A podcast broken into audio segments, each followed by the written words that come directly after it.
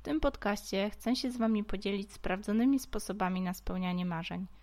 W logistyce codzienności zapominamy często o tym, czego pragniemy, do czego dążymy. Tutaj chcę Wam opowiedzieć o marzeniach fascynujących ludzi, których poznałam dopiero wtedy, kiedy zaczęłam gonić za swoimi. Dobra, no to zaczynamy. Słuchajcie, kochani, a właściwie kochane, bo jednak widzimy statystykę, że głównie panie nas słuchają. Dzisiejszym gościem jest Agata. Agata, która jest bardziej znana jako Kurkoko. E, praktycznie tuza YouTube'a. Jeżeli jeszcze nie widzieliście, to powinniście na pewno zobaczyć. Sama przed nagraniem utonęłam. Filmik za filmikiem nie mogłam się oderwać i tylko skrzętnie notowałam jako rękodzielnik i komiczne i bardzo przydatne dane dotyczące troszeczkę naszego biznesu, dotyczące troszeczkę takich refleksji odnośnie rękodzieła. No kopalnia wiedzy. Ale to dzisiaj nie o mnie. Nie o mnie, tylko o Agacie. Agata, powiedz nam coś o sobie. E, no to cześć, e, witam wszystkich. E, no to tak jak mówiłaś, zajmuję się w internecie głównie rękodziełem. Teraz właśnie będzie YouTube'em, ale kilka pierwszych lat w Kujkoko to były kwestie typowo blogowe.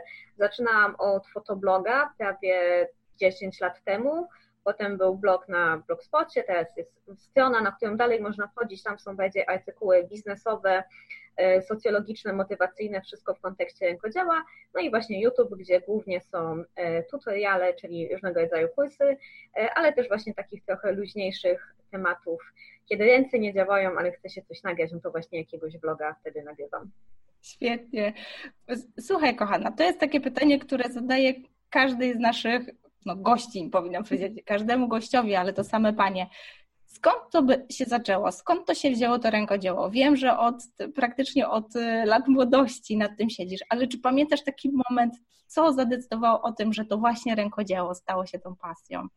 E, tak naprawdę, jak większość osób z mojego pokolenia i mniej więcej z mojego rocznika, czyli to jest rocznik 9.1, e, wychowywałam się w momencie, kiedy był ten przeskok z rzeczy, kiedy nie było niczego, do rzeczy, kiedy było tego strasznie dużo. E, I z racji tego, że pochodzę z małej wsi, bardzo mocno u nas e, rękodzieło i w mojej rodzinie, i w całej wsi mocno było w naszej codzienności. Moja babcia, moja mama, wszystkie ciotki, dziadek, ojciec wujkowie, wszyscy czymś się zajmowali. Oczywiście panie raczej tutaj haftują lub robią na dytach, ale też mój tato pięknie robi piękne rzeczy z drewna, i to po prostu było wokół mnie. Dla mnie to było coś normalnego, że idę do szkoły e, w sweterku od babci, albo że na nogach mam skarpetki od mamy. E, I tak naprawdę pierwszą rzeczą, nie licząc takich szkolnych rzeczy, bo na przykład w podstawówce uczyłam się haftu na technikę, no tak. ale taką pierwszą rzeczą, którą samodzielnie zrobiłam, to przy, no, akurat to był haft krzyżykowy, miałam wtedy 7 lat, e, to była taka śmieszna żabka wyszyta na E, na jakimś tam kamieniu była i strasznie mnie to bawi, ponieważ moja babcia zachowała tą żabkę, niedawno ją przerobiła na podówkę. W pewnym momencie zabrakło mi muliny na tle i jest taki wielki kwadrat w troszkę innym odcieniu niebieskiego, e, bo uznałam wtedy, że to jest coś, no okej, okay, nie mam tego konkretnego niebieskiego, no to użyję granatu. I to była taka pierwsza rzecz, którą pamiętam.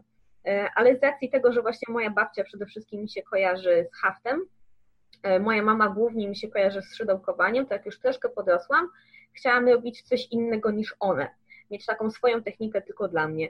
E, I w wieku mniej więcej 16 lat, e, już wtedy kilka lat szydełkowałam, robiłam maskotki, ale mniej więcej wtedy trafiłam na bidding.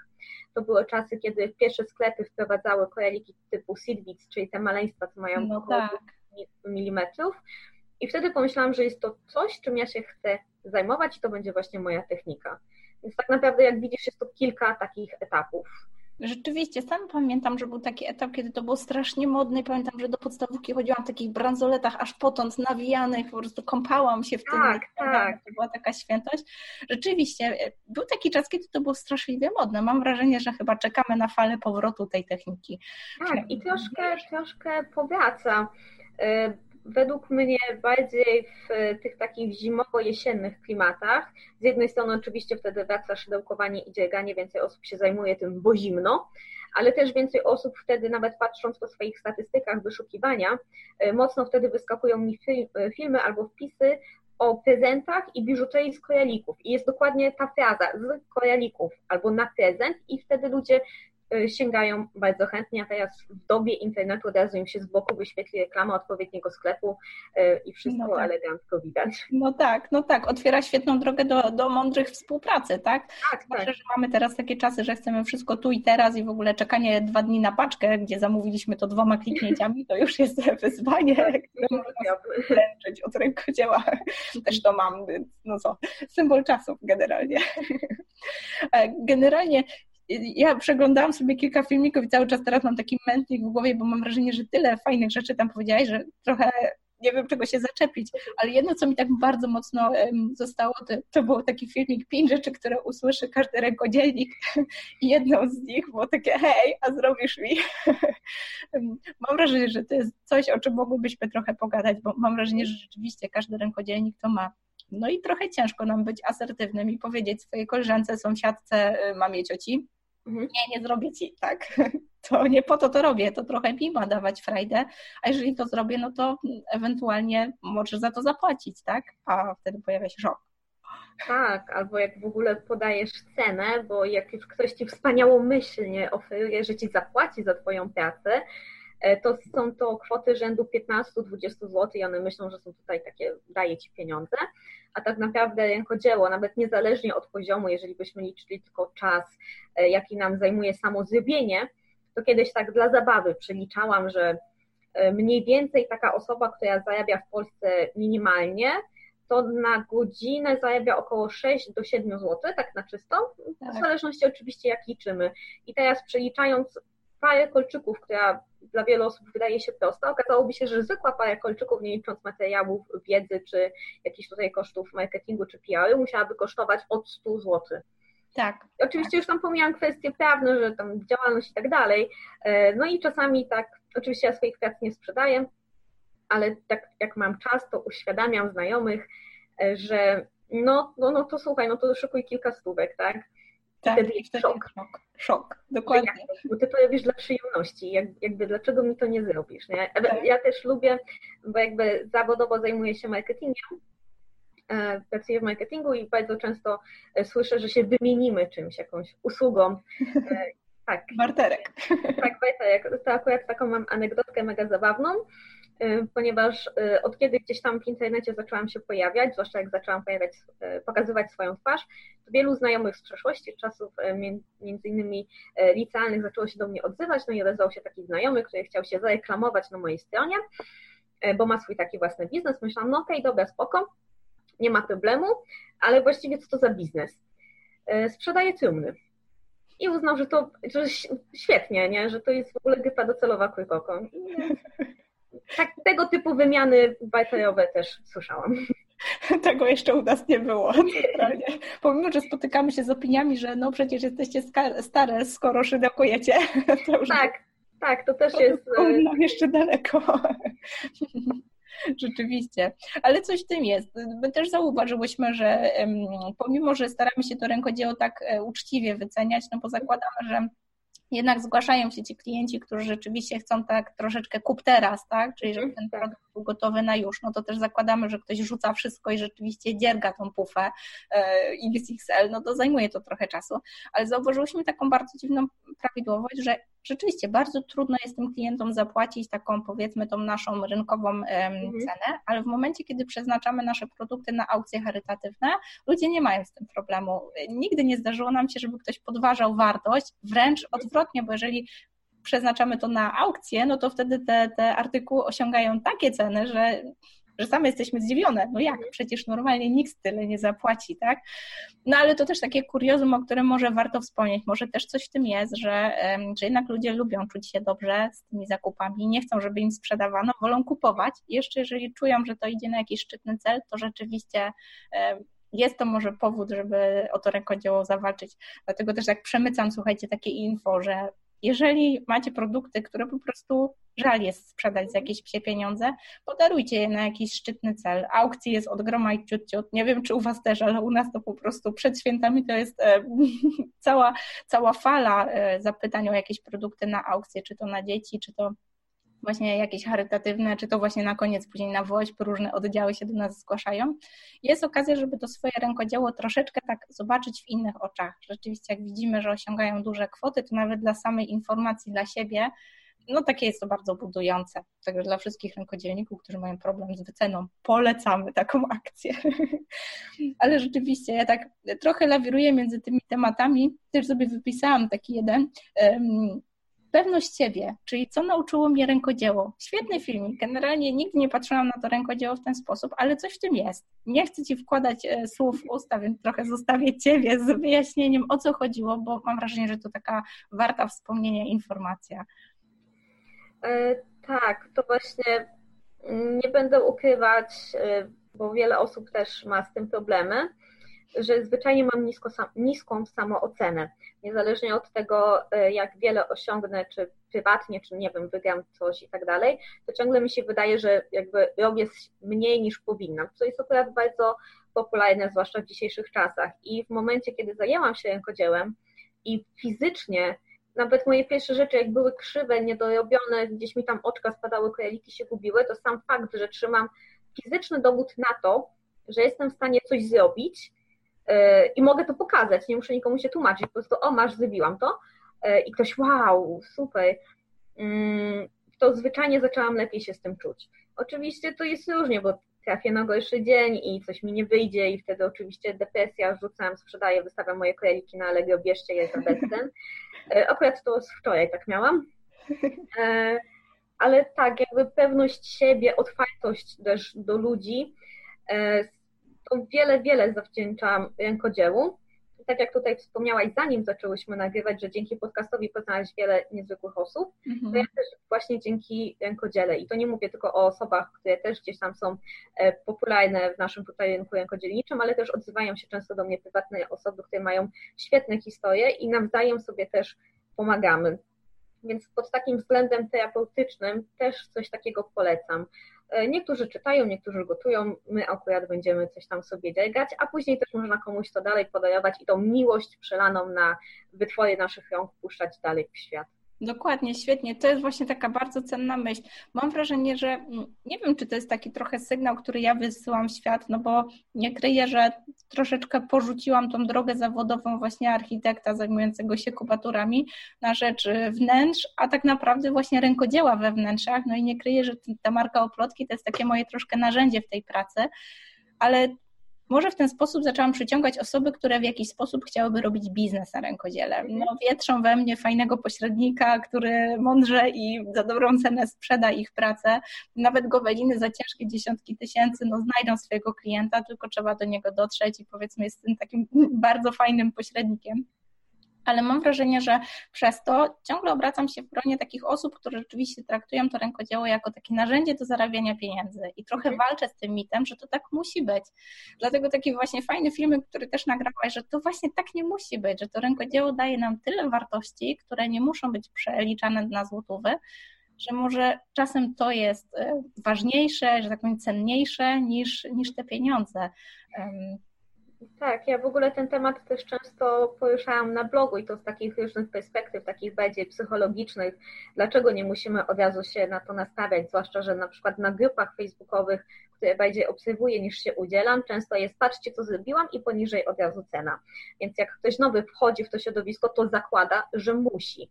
Często też e, bardzo myślimy, że muszą nam się zwracać te produkty, ponieważ rękodzieło nie traktujemy jak zwykłego hobby, typu wrócę znowu do tych książek, jak ja kupuję książkę, tak. to z zamysłem, żeby ją przeczytać i dobrze się podczas tego czytania bawić, a nie żeby zaraz ją komuś sprzedać, najlepiej w ogóle więcej zyskiem, tak.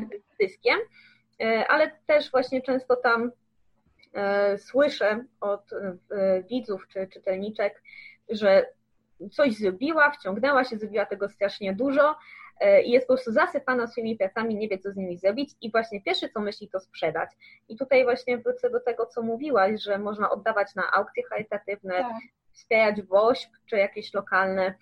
Też jeżeli ktoś by miał czas, to zapraszam na bloga, gdzie jest cały wpis o tym, co robić, jeżeli chcesz robić rękodzieło, ale nie chcesz sprzedawać. I to jest po prostu lista pomysłów, e, tak. co można z tymi rzeczami robić, łącznie z oddawaniem e, na przykład nawet do domu dziecka, domu samotnej matki. Dokładnie. E, nawet do kogokolwiek, kto w tym momencie tego potrzebuje. Dokładnie, dokładnie, bo mam wrażenie, że no, rzeczywiście w tej naszej działalności no, pomagamy rękodzielnikom, bo też nie kryję, że jakby oplotki to jest taka troszeczkę z jednej strony działalność charytatywna, ale z drugiej strony to też jest jakby działalność, która no, płaci moje kredyty i rachunki, no nie czarujmy. No i rzeczywiście dla tych osób, które chcą zajmować się profesjonalnie rękodziełem, no nie pracować na etacie po to, żeby robić to 2-3 godziny dziennie, ale no są na tyle odważne, żeby rzeczywiście próbować z tego wyżyć i mieć jakąś taką drogę rozwoju, która troszeczkę na, zmusza ta praca, tak, wtedy do rozwoju, no to rzeczywiście uczę tego, że to jest bardzo długa droga. Ciebie jako po prostu kogoś, kto zajmuje się tym właśnie marketingiem, jak najbardziej też, też możesz potwierdzić, że to jest bardzo długa droga do tego, żeby wykreować swoją markę, sprzedawać rzeczy w takich cenach, żeby rzeczywiście móc się na tym rynku utrzymać. I oprócz samego tworzenia rękodzieła, które no musi być na bardzo dobrym poziomie, jeżeli chcemy na tym robić biznes, no to jeszcze cała otoczka i cała, cała masa pracy takiej marketingowej, PR-owej, sprzedażowej, e, która jest potrzebna, żeby to e, poszło dalej. E, I trochę wykorzystam to, że rzeczywiście pracujesz w branży, może są takie rzeczy, którymi chciałabyś się podzielić dla takich osób, które no, myślą sobie, że o dobra, będę tworzyć i kolejki będą się ustawiały, żeby e, podtrzymać moją pasję, no bo przecież sprzedaję z pasją. Jak to tak naprawdę jest? E, tak naprawdę, e, za każdym razem, kiedy ktoś do mnie pisze w stylu chcę sprzedawać swoje prace, to proszę ich o kilka podstawowych wycen typu twój bestseller, czyli co, o co najczęściej ludzie cię pytają, gdzie już nie wnikam, czy pytają cię o to koleżanki z pracy, albo twoja mama mówi, że to jest piękne, bo zazwyczaj to są pierwsze osoby, które sygnalizują tobie, że może warto na tym zarabiać. E, o taką podstawową wycenę, ile czasu ci to zajmuje, ile kosztowały materiały, ile chciałabyś na tym zarobić. Tak. E, takie po prostu siadasz z kartką i przeliczasz. I nie wiem, powiedzmy, chcę to sprzedawać za 30 50 zł, nie wnikam, że jest to naprawdę niska cena jak na rękodzieło, no to powiedz mi teraz, ile jesteś w stanie ciągiem w ciągu 8 godzin, bo zakładam, że tyle chcesz poświęcić dziennie. E, tak, e, ile jesteś w stanie takich bransoletek zrobić, z założeniem, że wszystkie się sprzedadzą i z, później dolicz czas na zrobienie zdjęć, opisanie, kwestie prawne, e, pójście do, na pocztę, i, I tu już nawet nie zaczynamy, to są takie wszystkie techniczne rzeczy, bo nie wchodzimy jeszcze na kwestie marketingowe. Tak. Takie podstawy, wiesz, zrobienia, tak? E, I się okazuje, że te osoby w większości o tym nie myślały. Jest tak, jak powiedziałaś. One myślą, że jak ja to zrobię, to nagle pojawia się wróżka marketingowa, która zabiera ode mnie tą pracę i ona idzie w świat i zarabiamy e, miliony. A tak naprawdę zrobienie pracy, tak jak powiedziałaś, z założenia idealnej pod względem technicznym, czy jakiejś pięknej, wyjątkowej i tak dalej, nie po prostu dobrej, takiej, że świadomie puszczam ją w świat, ona jest bezpieczna, nie zwali się dziecko, czegoś nie połknie e, i tak dalej, bo o takich sprawach też musimy myśleć, zwłaszcza no jeżeli tak. zabawki, tu wchodzą wszystkie atesty na przykład, to to jest tylko początek, bo później jest ten marketing. Ludzie współcześnie bardziej przywiązują się do osoby, która stoi za jakąś marką, niż za tak. konkretnym produktem, bo częściej kojarzymy na przykład całą nazwę Pandora, która już często wchodzi w kontekście tych wszystkich bransoletek modułowych, nazywamy je pandorkami. Tak. E, tak jak jest na przykład z pampersami, tak? Wszystkie pieluchy dziecięce z automatu są pampersami. Tak. Ja zawsze y, moim czytelnikom, moim widzom radzę, żeby bardziej skupiły się na PR swojej osoby, tak jak w przypadku bardziej skupiam się na promocji Queer Coco, mimo tego, że Koko to są tak naprawdę dwie osoby, ja i mój narzeczony. E, I tutaj dopiero zaczynamy PR, zaczynamy marketing. E, do tego wchodzi na przykład płatna promocja na Facebooku, płatna promocja na innych kanałach social media, e, czy ktoś w ogóle wie, czym jest Google, jak tam ustawić reklamy, jakieś kresowanie się i wtedy tu ludzie albo w ogóle mi na maile nie odpisują, albo odpisują, że złamałam im serce. Też zdarzyło się, że. O kurczę. Tak, są, tak, są takie osoby. Kiedyś dostałam maila od pani, która mi napisała, że ona ma dwójkę dzieci e, i pracuje zawodowo, ale chce sprzedawać swoje rękodzieło, aby mieć więcej czasu dla rodziny.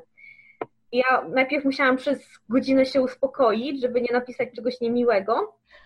I właśnie tak strasznie spokojnie, rzeczowo, tak naprawdę wyszłoby z tego trzy posty na blogu, napisałam jej, co musi wziąć pod uwagę, co musi przede wszystkim rozważyć, że wielokrotnie firmy pod, dopiero po dwóch latach zaczynają wychodzić na zero i to jest takie założenie takie wszystkich firm. Optymistyczne, tak. Tak, tak.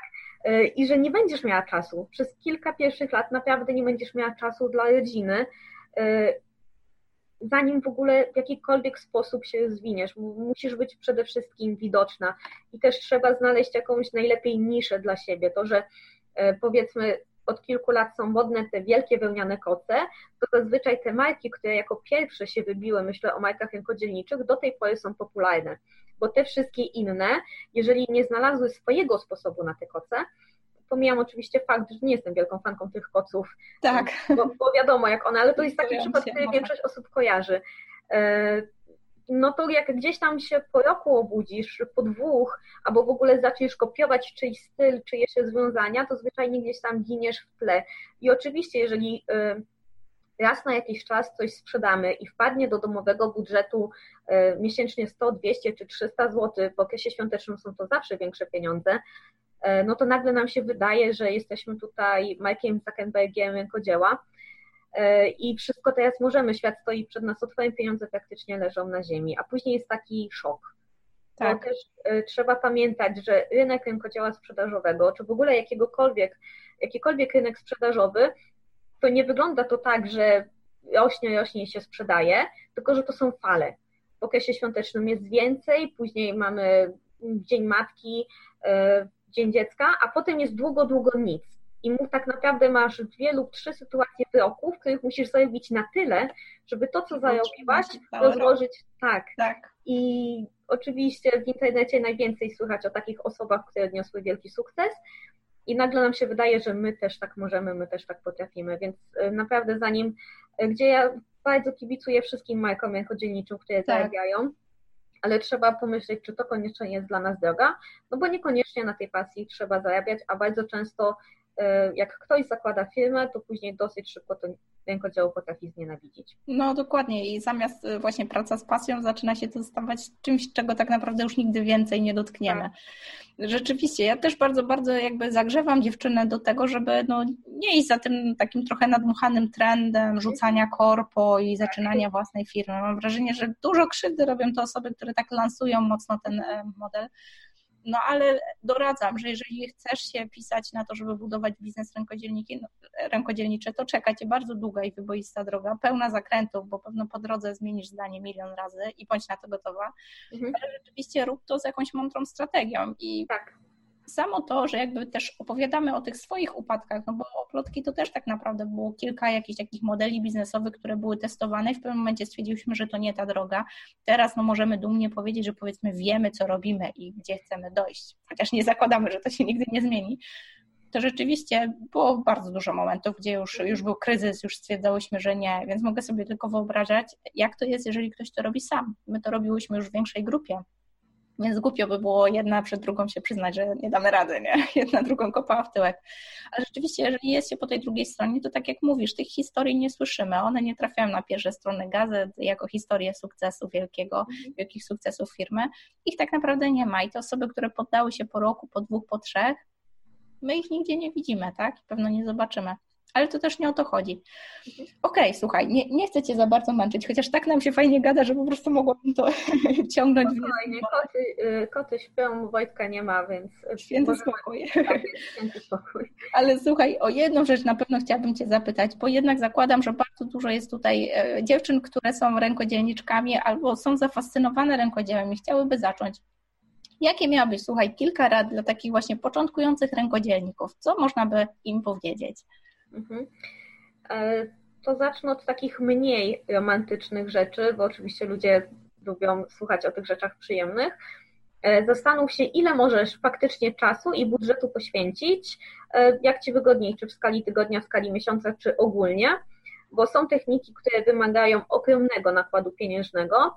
Ewentualnie, jeżeli masz mały pokój lub małe mieszkanie jak ja, no to nie możesz sobie pozwolić na przykład na postawienie prawdziwego krosna i tkanie wielkich dywanów. A są też techniki typu właśnie ten wspomniany wcześniej beading, gdzie tak naprawdę za paczkę kojalików, która kosztuje około 2 zł jeden kolor, za igłę i nić możesz już porobić tak naprawdę y, wiele rzeczy, więc tutaj też bym się zastanowiła, i czy chcesz robić biżuterię, ubrania, czy jeszcze coś innego, w sensie w którą stronę cię ciągnie. Możesz próbować wszystkiego po trochu. W większych miastach jest E, taki trend bardzo popularny, który przyszedł do nas akurat z Ameryki, że płacisz jakąś tam kwotę, wpadasz do takiego miejsca i możesz próbować wszystkiego jak leci. To też jest bardzo fajne, bo wtedy coś cię może złapać. E, ale jeżeli nie wiesz, co chcesz zrobić, to ja wtedy zawsze polecam dwie techniki. Przede wszystkim szydełkowanie, bo szydełkując możesz zrobić bluzkę, sukienkę, ale też biżuterię, czapkę, tak. E, maskotkę, wszystko. I możesz próbować i tak naprawdę masz w ręce tylko szydełko i włóczkę, oczywiście w idealnym świecie. E, ewentualnie właśnie ten już wspomniany bidding, bo tam możesz kolorikami możesz haftować, możesz nimi wyplatać, możesz przejawiać dzięki temu ubrania. Bo tutaj oprócz tego rękodzieła równocześnie właśnie z nami idzie ten trend do it yourself, zrób to sama, tak. który gdzieś tam momentami się przeplata, ale też mam y, osobiście taki może nie problem y, ze zrób to sam, bo ja to zawsze sobie w swojej głowie dla świętego spokoju, dla spokoju swojego ducha dzielę to na trzy kategorie. Mamy rękodzieło, o którym myślę, o którym ja się zajmuję, mamy zrób to sam, czyli wszelkie przeróbki, przyklej rzecz A do rzeczy B i nagle masz coś cudownego i mamy to majsterkowanie, tworzenie medii, już coś takiego bardziej zaawansowanego a w takim ogólnym spojrzeniu społeczeństwa dla nich to jest wszystko to samo. No tak, racja. Tak, więc, tak, wiele osób myśli o rękodziele, a tak naprawdę myślą o jakichś prostych rzeczach, przyklej ładne, błyszczące rzeczy do kubeczka i masz ładny, błyszczący kubeczek. To oczywiście też jest cudowne, jeżeli ktoś coś takiego chce, ale wtedy już mm, odradzam y, sprzedawanie tego i na tym budowanie swojej marki. No tak. Y, gdzie ja też y, i prywat, blogowo i internetowo właśnie skupiam się na YouTubie, ale też jest to odłam mojej działalności zawodowej, ponieważ pracuję z influencerami właśnie wideo więc gdzieś tam mocniej w tym temacie siedzę i też widzę, że wiele osób, które zajmuje się prostym, zrób to sam, e, niekoniecznie na rynku polskim, ale też e, robi rzeczy zwyczajnie brzydkie, niedopracowane. E, mam masę wyświetleń